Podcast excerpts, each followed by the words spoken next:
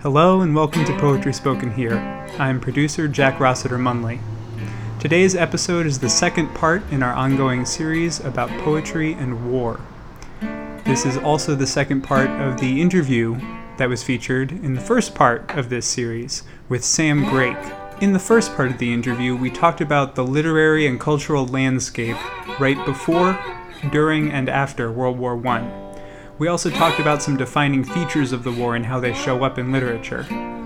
Today, we discuss specific poets who became famous either for their work during the war or for their stories afterwards.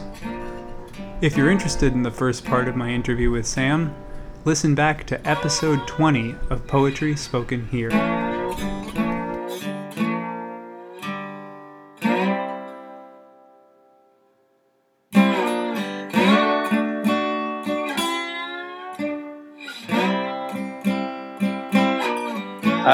Let's move on to talking about a couple of poets. All right. You want to start with Wilfred Owen? All right, sounds good. Cool. What is the story of Wilfred Owen? What is his background? His background is not terribly exciting. He was an upper middle class gentleman, came from a relatively wealthy rural area, was really into, fox hunting and riding his horse and becoming educated, as a lot of young aristocrats were. He had a really close relationship with his mother. Other than that, I don't know a lot about his family and about his background. I know that he did have an older brother who survived the war and heavily edited a lot of his letters and diaries, so that it became a little bit difficult to know a lot about Wilfred Owen's personal life. He, I think he was 20 when the war started, and he was an officer because most members of the aristocracy sort of became officers automatically. He died a little under a week before the armistice was signed. He was killed in battle. Wow. And so his personal story, not particularly exciting. Mm-hmm. What prompted him to pick up a pen? What got him writing about his war experience? He'd always written poetry. I think he started writing poetry and saving it when he was 12 years old. But Sassoon was a huge influence on him. They were both at Craiglockhart War Hospital. Owen was there for physical injury. Sassoon was there for a variety of other reasons. But Sassoon was at that time prominent and prolific and loud and well-published, and Owen had an incredible amount of respect and admiration for him. And his work sounds notably like Sassoon's while he's at Craiglockhart War Hospital. And so I think he started taking stylistic and technical cues from Sassoon, really wanted to emulate his quality in writing. And I think also as he, matured, he began to sort of look at himself not just as an individual producing expressions, but as one of a group experiencing, a cultural disaster. And that certainly, I think, is a prominent theme in a lot of his war poetry. He called it the pity of war. He wrote about people's suffering. So suffering is sort of a main theme. What are some other hallmarks of his style or his subject matter that makes him unique? He incorporates extreme violence into poetry beautifully. I don't think there's necessarily any other poet who was able to sort of weave this gory tapestry as effectively as he did. And so I think people frequently have the experience of reading Owen's poetry and feeling like they're reading something truly beautiful, and at the same time seeing that they're reading a horror story. What's a poem that's a good example of that? There's a bunch of them. Let me break out my book. Well, I think Parable of the Young Man and the Old brings together a bunch of the themes that I like about World War I poetry. The Parable of the Old Man and the Young is, the story of Abraham and Isaac, but reconfigured for the sake of World War I, with, the soldiers being put in the position of Isaac and Abraham being figuratively the political figures, power figures of Britain. And, you know, in the poem there's burning, there's cutting, there's blood, there's, you know, twisting, there's plenty of violence. And then in the end of it, instead of the story turning out like it does in the Bible, it ends, but the old man would not sow, but slew his son and half the seed of Europe one by one. So it's this kind of systematic slaughtering of European young men.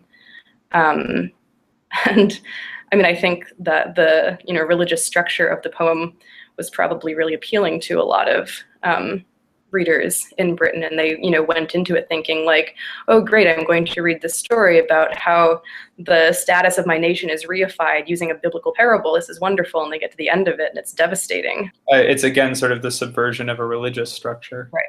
Arms and the Boy is another good one. It's more of a description than anything else of someone who's, you know, technically a man. He's probably 18 or 19 years old, but he's being framed as a young child, and he is developing this obsessive relationship with his gun. And so he, you know, touches the bayonet, and it's kind of like phallic and creepy, and he dies, and there's, you know, bright red blood, and his brain is exploded. And, you know, so it, again, the appeal of masculine youth was thematically pertinent to 19th century Britain, but then to have this ideal of masculine beauty be fixated on his gun as opposed to, you know, fox hunting, and then to be exploded is, you know, tragic and ironic and sort of cut to the heart of people's expectations. Of course, his two most famous poems are also good examples. First of all, why don't you start with Dulce Decorum Est and tell us what the Latin means. Sure. So the title, Dulce Decorum Est, it is sweet and good, is the first half of the Latin. It ends with the second line of it, Pro Patria Mori, it is sweet and good to die for one's country, which is the, so that's the, you know, bookends of a scene of a gassing, wherein it is distinctly not sweet and good to die for one's country. So with that context in mind, why don't you just talk us through this poem a little bit? The opening starts with bent double like old beggars under sacks, knock-kneed, coughing like hags, we cursed through sludge, till on the haunting flares we turned our backs, and towards our distant rest began to trudge. So the popular conception of the war in Britain as it was happening even was that these, you know, brave young boys were going off to kind of do glorious warrior-like things. They were having a great time. It was kind of like Boy Scouts for adults. I think a newspaper even said that. And so I think Owen's primary goal in the first stanza is to show people that that's not at all what's happening. He presents young men with these really old qualifiers. Old beggars under sacks is not really how anyone wants to think about their teenage son spending his time while being shot at.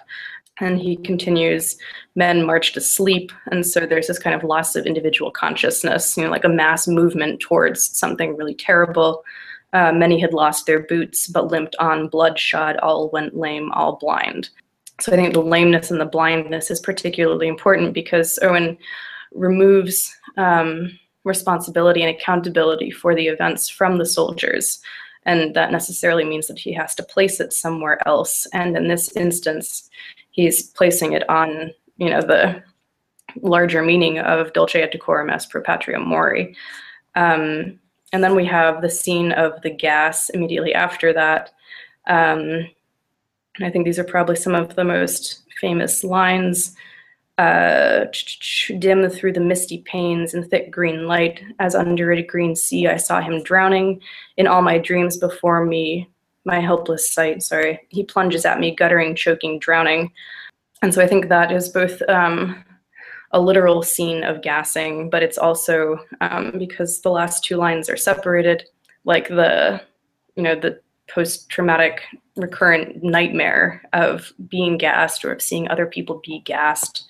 I think that the indication of like the ongoingness of the trauma and the pain is important to Owen, because even if people live through a gassing, they live with the effects of it, or they're traumatized by it, or they remember other people's deaths, and those can't really be taken away.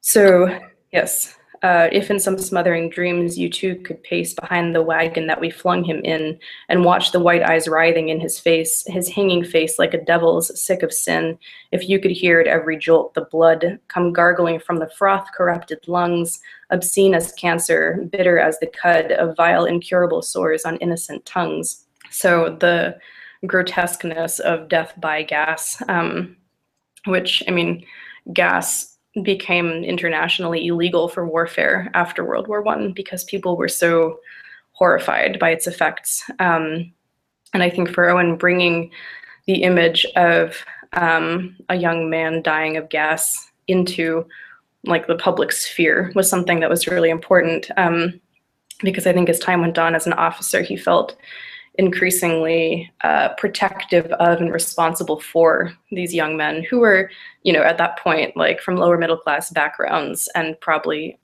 anywhere from 16 to 19 years old, and just being like, you know, shoveled into the trenches to die. And he found that to be outrageous. And so I think that image of the froth-corrupted lungs is really poignant, and it hit home with a lot of people, like I said, particularly later on, looking back at how there really, you know, was nothing glorious, nothing attractive about the war. It was just this like really disgusting, disturbing, obscene way to die. And so he ends by saying, "My friend, you would not tell with such high zest to children ardent for some desperate glory the old lie, Dulce Decorum Est, Pro Patria Mori." I think in that last a couple of lines, he's accusing the older generation of having indoctrinated younger people into thinking that this was going to be a grand adventure, that it was going to be a way to define themselves as warriors or as heroes or as, you know, members of their class or what have you. And instead they just died slowly and horribly. And that's a terrible thing to encourage people to go off and do with their lives. That ending is so powerful, and it's so pointed, sort of in almost an accusation. And it does such an effective job. I mean, he puts it in Latin, which is in its own way sort of pointing the finger at the establishment. Right. You have to know Latin to know what it means. You have to have been in a situation where you were given that message from an early age. He has a clear idea of whose fault it is that all of this is happening. So moving on from Dulce Decorum Est, let's talk a little bit about one of Owen's other famous poems, Anthem for Doomed Youth. I think my favorite line is the first one, "What passing bells for these who die as cattle." Again, immediately taking blame and guilt away from the soldiers for their own deaths by depicting them as cattle. I think he's not saying that they're stupid, but that they're totally under someone else's control. Only the monstrous anger of the guns, only the stuttering rifles' rapid rattle can patter out their hasty orisons. No mockeries now for them, no prayers nor bells, nor any voice of mourning save the choirs, the shrill demented choirs of wailing shells and bugles calling for them from sad shires. So in a lot of those lines, there's this dichotomy between something like choirs and then wailing shells, sad shires, and bugles, but then, you know, the shrillness, mockeries, rifles' rapid rattle. There is this kind of mutilation of traditional death scenes, death rituals, into something that might happen at the front. And I think he's sort of pointing to the desanctification of death and, you know, necessarily the desanctification of life that comes along with it, calling it an anthem for a doomed youth. Kind of, the soldiers are as doomed as the cattle are, you know, from the second that they walk onto the field, their purpose and their end is sort of predetermined. So it continues, "What candles may be held to speed them all, not in the hands of boys, but in their eyes, shall shine the holy glimmers of goodbyes. The pallor of girls' brows shall be their pall, their flowers, the tenderness of patient minds, and each slow dusk a drawing out of blinds." And I think Owen does tend to use a lot of light in his poetry, and so the drawing down of blinds, the pale glimmers of goodbyes, you know, that's kind of this visual shutting off of lightness. And I think that, you know, at the front there was this kind of continuous shutting off of light because the air was so filled with smoke and filth and, you know, shells, artillery, what have you, that there was literally no light, but also the shutting off of an individual light in a soldier. Again, the cow imagery, you know, the cow is killed, the light goes off, whether it's a bolt to the head or a shot or whatever, which is frequently the case with the soldiers too. You know, a little chunk of a shell comes flying through the air and hits him in the back of the head, and that's it. So I think that between the cows and the making dark, Owen is trying to illustrate that the soldiers are kind of helpless in this enclosed area, and their only way out is to die. Hence the title, Anthem for Doomed Youth. The title is so in line with the first line of this poem, and then the beginning of Dulce Decorum Est. You have sleepwalkers, right, and you have cattle, and the youth are doomed. Right. It's not like they have any agency. Mm-hmm. Whatever their social class may have been before the war, it's been decided that they right. need to go and die for their country, and they've been told this lie about what that means. That's all so fascinating.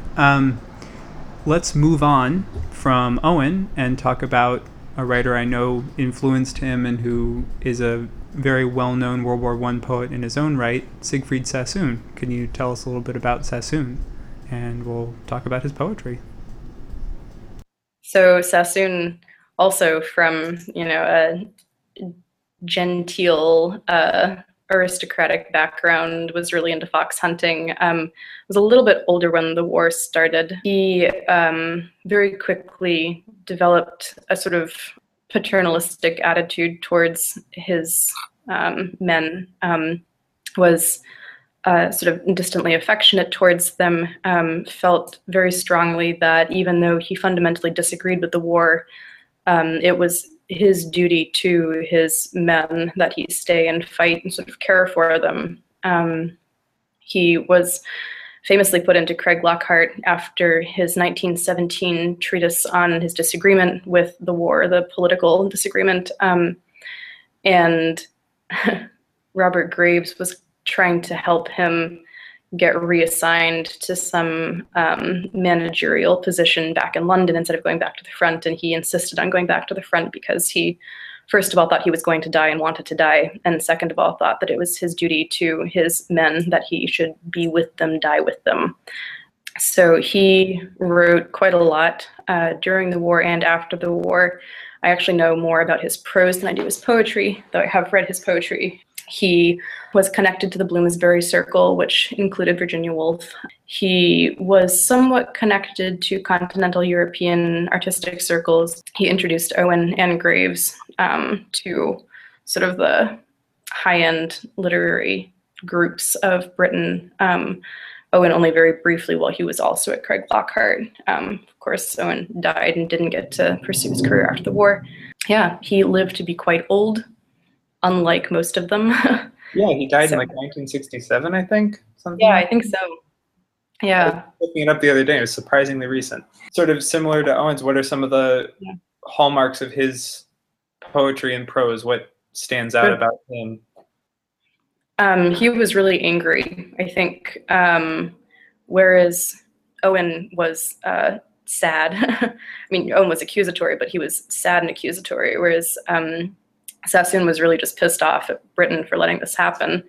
And Christ imagery features prominently in a lot of his work. I think he has a poem in which, you know, they draft Jesus and send him to fight in the trenches, and he dies. And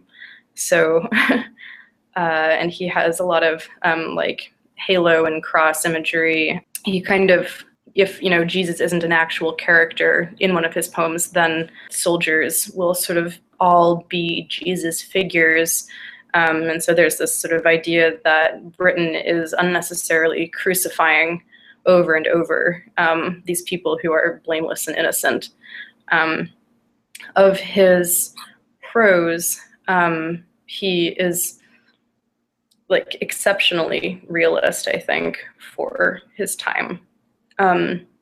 And he has lots of pastoral imagery. He does manage to kind of sneak in some, homoerotic scenes and imagery, which, was enough to make him sort of a subversive outsider in the literary world. But I mean, as for structure and style, he's surprisingly conservative in his prose. Do you think that conservative aspect to his style allowed him to be a little bit more adventurous in his subject matter?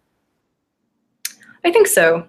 I mean, I also don't want to misstate it. He was not overtly homosexual or homoerotic in his narrative. I mean, he has these sort of scenes of intimate friendship between men. He has a few scenes of male attraction, but nothing as overt as some of his contemporaries who were less published were writing. That said, I think that, sure, he was able to publish something that had scenes of male attraction because they were both, English gentlemen who were into horses and into foxes, and, they were just going through their schoolboy phase or what have you. So it's a little more dismissible because of his style, yes. And so you talked about his treatise against the war. Can you say a little bit about that and what got him into the mental institution? Sure.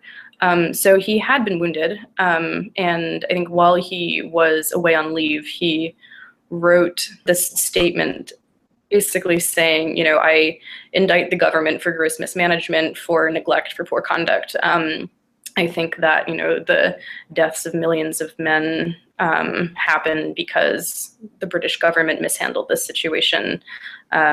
There's rampant power and corruption. This is a problem. The war should stop immediately. And essentially, he was calling for people to rally behind him and demanding that the war be stopped immediately. And in 1917, it was looking increasingly like the Germans were going to win the war. And so I think part of Sassoon's strategic timing was this like last-ditch desperate bid for Britain not to be defeated by Germany, that he would rather there be, a surrender than a defeat, per se. And precisely because of the timing, the British government was sort of at the peak of its suppression of dissent. People were being locked up for publicly dissenting. I've actually read about a number of early feminists who were trying to, rally people to pacifism, and they would be put into prison either indefinitely or until the end of the war or until the end of a particular battle or whatever. So by allying himself with those pre-existing forces, I think Sassoon appeared particularly dangerous, and also because he was part of landed gentry, because he was so well educated, he was older, he had been at the front for 3 years, and so I think his statements carried a lot of water. They were strong, people knew who he was, and that made it all the more terrifying. And so the British government wanted to actually put him in prison, but I think because of some, string pulling in military management, he got sent to Craiglockhart instead. And people, the government was trying to frame him as being crazy and not as being a political, dissenter, because that would have been much more dangerous. So he was treated for shell shock for neurasthenia at Craiglockhart and then went back. It sounds like his prominence was very important at the time, that his both just because of who he was when he grew up, but also the fact that he sort of had connected himself to all the different high profile literary circles, that he was, pretty well known for his work and his other activities. That made a big difference in terms of who sort of cared what he had to say at the time. Yeah, certainly. And then let's talk a little bit about a couple of his pieces. Okay. I'm curious if there are any of his pieces that you think are representative of that anger that you were talking about. Yeah. Well, there's one called The Redeemer, and it's pretty long, so I'm not going to plague you by reading the whole thing, but it's the one in which he sort of identifies the English soldiers as Christ. And so he basically it's a series of little sketches of Christ being in these different terrible positions that no one would ever, you know, want the Son of God to be placed in. I think he has him like drowning in a ditch of, you know, mud and bodies, and then he has him, you know, being shot, and he has him like standing in murk and darkness. And so it's just these series of situations that were routine for front soldiers. And by identifying, you know, the prominent figure in each of these scenes with Christ, I think he's simultaneously sort of subverting the power hierarchy of Christianity in Britain, but also saying, you know, look at how tragic it is what's happening to these individuals. You know, why would you persecute someone this way? Isn't this the same thing as, you know, Christ being nailed up on a cross and, you know, dying for our sins? I think the soldier as the bearer of Britain's sins is really a strong feature of the Redeemer. And of course, the irony is that at the end of the poem, there is no redemption, unlike with Christ. You know, whereas Christ died for a purpose, these young men who are taking on the political sins of Britain are not redeeming anybody. You know, they're not going to rise again. They're just these limp bodies in the mud. Just being sent to die. They're not coming back. Right. Wow. Yeah. Are there any other poets who you think it's very important to mention and talk about a little bit? I think Edmund Blunden is the other major one who I'd just like to point out. Blunden, unlike Sassoon and Owen, was not ironic. Blunden was earnest. He felt like the war was this totally undigestible experience that he'd had. And he wrote so much and many of the same things over and over and over again, and never felt that he was properly able to process anything well enough to even publish it. Frequently his friends sort of like compelled him to publish things that they thought were good enough, otherwise he never would have published anything. He eventually moved to Tokyo just because he said that he couldn't even stand being in Britain anymore, because Britain, he thought, was like, you know, the site of this mass trauma that he just couldn't handle. He integrated his poetry into his memoir of the war, Undertones of War. And a retrospective reading of his memoir and the poetry, it's possible for it to come across as being ironic because he does depend fairly heavily actually on really romantic, sentimental, and pastoral tropes that were common before the war. But I think he is actually in good faith trying to like mobilize these Victorian forms and structures and images to characterize and encapsulate the war, and is simply not able to. And I think it's his inability to satisfyingly capture the essence of the war for himself that's the most important thing about his poetry and his prose. It's sort of a demonstration of the ineffectiveness of pre-war literary structures. I'm interested in that idea that he sort of went over and over the same ground trying to find something and not being able to. Mm-hmm. Yeah. Very powerful and pretty profoundly sad. The subject of trauma comes up a lot in relation to World War I, and just in our conversation, it's come up in, I think, in relation to every poet we've talked about. Can you say a little bit about what trauma meant both to these poets and in general, what kind of a trauma World War I was to the countries and the people involved? Sure. I think from like a cultural history reading of it, terms like broken and shattered and ruptured and rift and broken keep coming up over and over and over again. And so I think there is definitely a retrospective vision of World War I as having irreparably disrupted all pre-existing order. I think even the idea of what a nation state was before World War I was totally changed. And so I think I would call that a trauma because it made life sort of unreadable or incomprehensible based on what people thought they knew about themselves and about their societies. Let's see, in terms of a more specific sort of trauma, I mean, I think if you think of trauma in one of its most basic descriptions or definitions as being like a collision between blunt objects or a blunt object colliding with something. You know, it's like a traumatic blow. World War I was literally a traumatic blow, both to, you know, the earth, to populations, to production, to, you know, the economy. I think the economic trauma of World War I had probably the longest lasting devastating effects of all of the devastating effects. And then, of course, there was, you know, millions and millions of people returning to their former, you know, towns, cities, and villages, just having like irreparable and incomprehensible mental illness issues. People who, you know, couldn't speak properly, couldn't be alone, couldn't sleep, couldn't work, couldn't have relationships, couldn't have families. You know, there was a huge demographic that was just simply unable to participate in what people thought of as normal life. And so I think that there was like a social trauma in that, a total lack of continuity, because people couldn't do all of the things they were supposed to do. They couldn't have families like they used to, or get married like they used to. And in a lot of instances, the only survivor in a family would be a mother.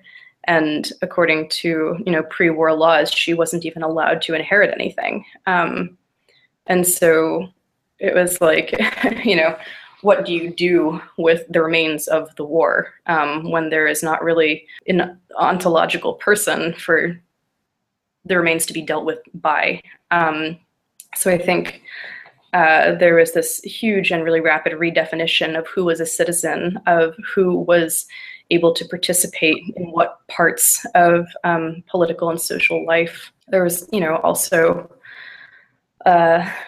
widespread loss of the means of production in France. I think, sorry, this sort of just popped into my head, but the British wealthier classes, but also to a lesser extent, some of the French and German wealthier classes had this idea that like there was an agrarian ideal out there somewhere that you could, I mean, this is the whole idea of pastoralism, is that you can take a train and you can cross the boundary from, you know, the developed modern world into the sort of timeless peasant world, and it will be nice and pleasant there, and you will, you know, escape the fetters of modern time and mechanization and so on and so forth. And when large-scale military mechanism was mobilized in those very, you know, ideal agrarian spaces, that sort of disrupted these cultural dreams of there being a place untouched by modernity and untouched by mechanism. And so there was, I think, a brutalization of cultural dreams as well as literal pure brutalization.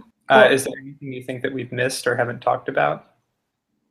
Yes, but I think there's probably like an infinite quantity of things to talk about. So, definitely. Is there something important you think we've overlooked? No, I don't think so. I think, I guess, for the sake of a little bit of internationalism, I would just want to throw out that the way that the trauma of the war was processed was totally different in other countries. I've kind of been digging, looking for German war poetry in my sort of like meanderings around doing research for my thesis, and have come across surprisingly little poetry. And I know in the beginning I said, you know, there was this total lack of sentiment, and I found it strange that, you know, the lack of sentiment, but the sort of reification of the experience in literature didn't sort of carry over into poetry. And I don't know why that is yet. I'm still kind of trying to figure that out. I was wondering if you think there is a reason, or if you have an inkling of why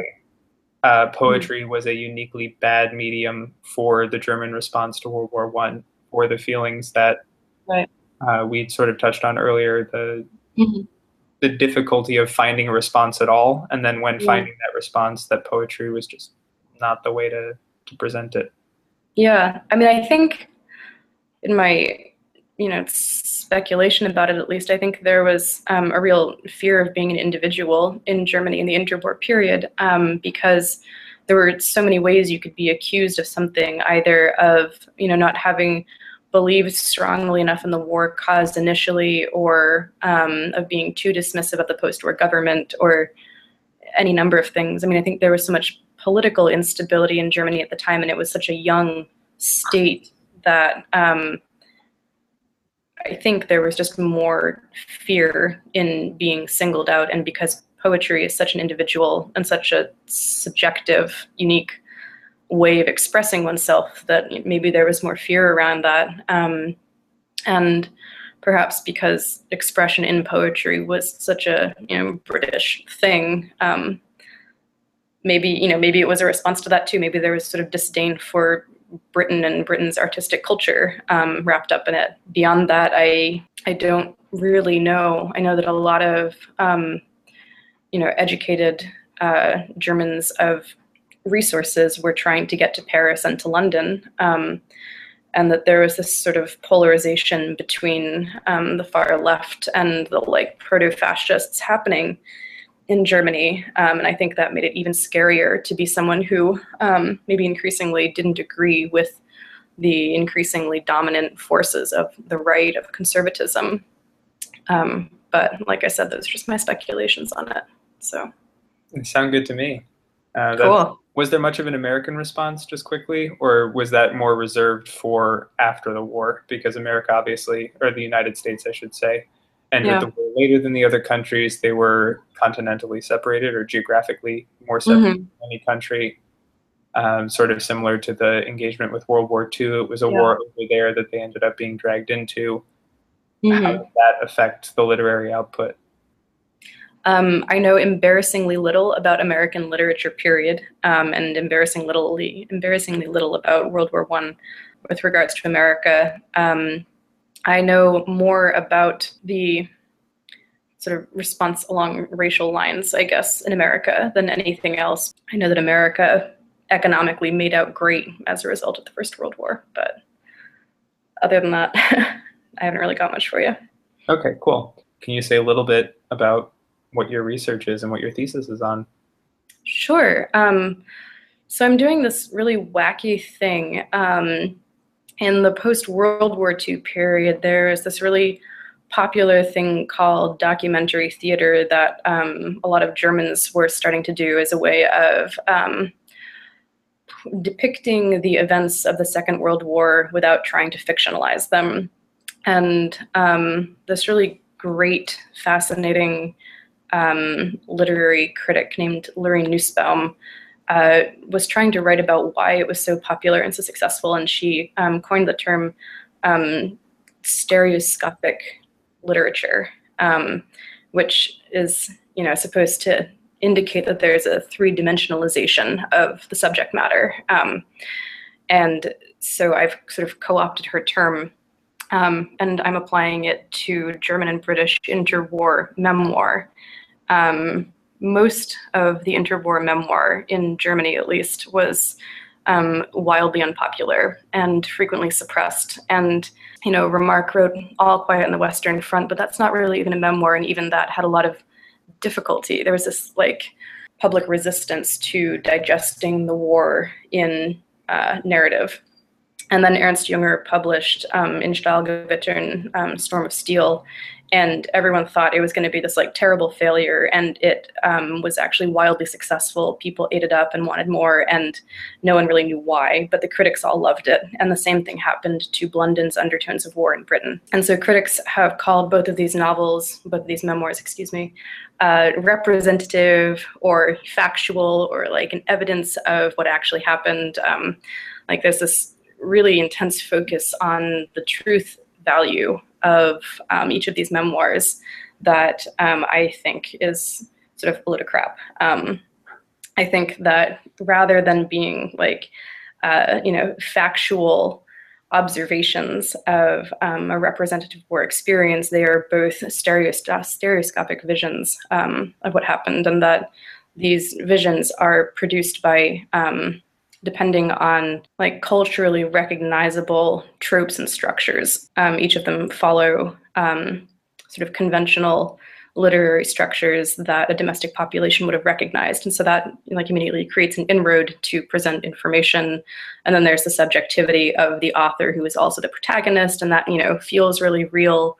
And then they both also use a lot of memory and reflection, which is not something that I would identify as being, like, evidentiary at all, because it's kind of a retrospective judgment on a situation. But somehow that got completely overlooked in a lot of critical appraisals of both of them. And so my thesis is basically, first of all, making a case for comparison between interwar literature. A lot of critics, contemporary critics, are really opposed to the idea of comparing German and British interwar literature because they think that they are simply incomparable, in the words of a contemporary critic. And I mean, they are very different. They are sprung from totally different literary traditions, but I think that the merit in comparing them is to sort of create a global vision of the Western Front. And coincidentally, Blunden and Jünger were stationed at the same place at the same time. And so they're actually literally giving, like, the opposite perspective on the same object. And so my argument is that when you read the two memoirs together, you get a stereoscopic vision of this cultural and historical point in time. It strikes me that it's sort of similar to the American cultural response to 9/11, and particularly to, like, the conflicted relationship Americans had to the Iraq War. There were lots of movies explicitly made about that issue, and no one went to see them. Right. Almost none of them were successful at the box office. Even like action thrillers like Green Zone with Matt Damon, no one remembers that movie. But by contrast, all these films that use 9/11 or the security concerns in the background, like the Bourne films, which want to incorporate more of it, or if you look at the Marvel Cinematic Universe, every single one of those movies is obsessed with 9/11 issues. Right. All wildly successful because they provide sort of a different optic for people to relive those issues through, as opposed to them just being presented this really negative aspect of the country's history. It's almost like sort of what you're talking about. It's like this different way of remembering those issues. It's a different way of coming at the subject matter. Whereas if you're just presented with the information, you don't want to deal with it because it's this negative aspect of the country's history. Whereas if you have some kind of subjective or one step removed, or if you have a different kind of inroad, you're more willing to engage with it. Yeah. That's just what it made me think of. Your work sounds fascinating. Yeah. Thanks. This was a fascinating conversation, and I really appreciate you being on the show. Hey, my pleasure.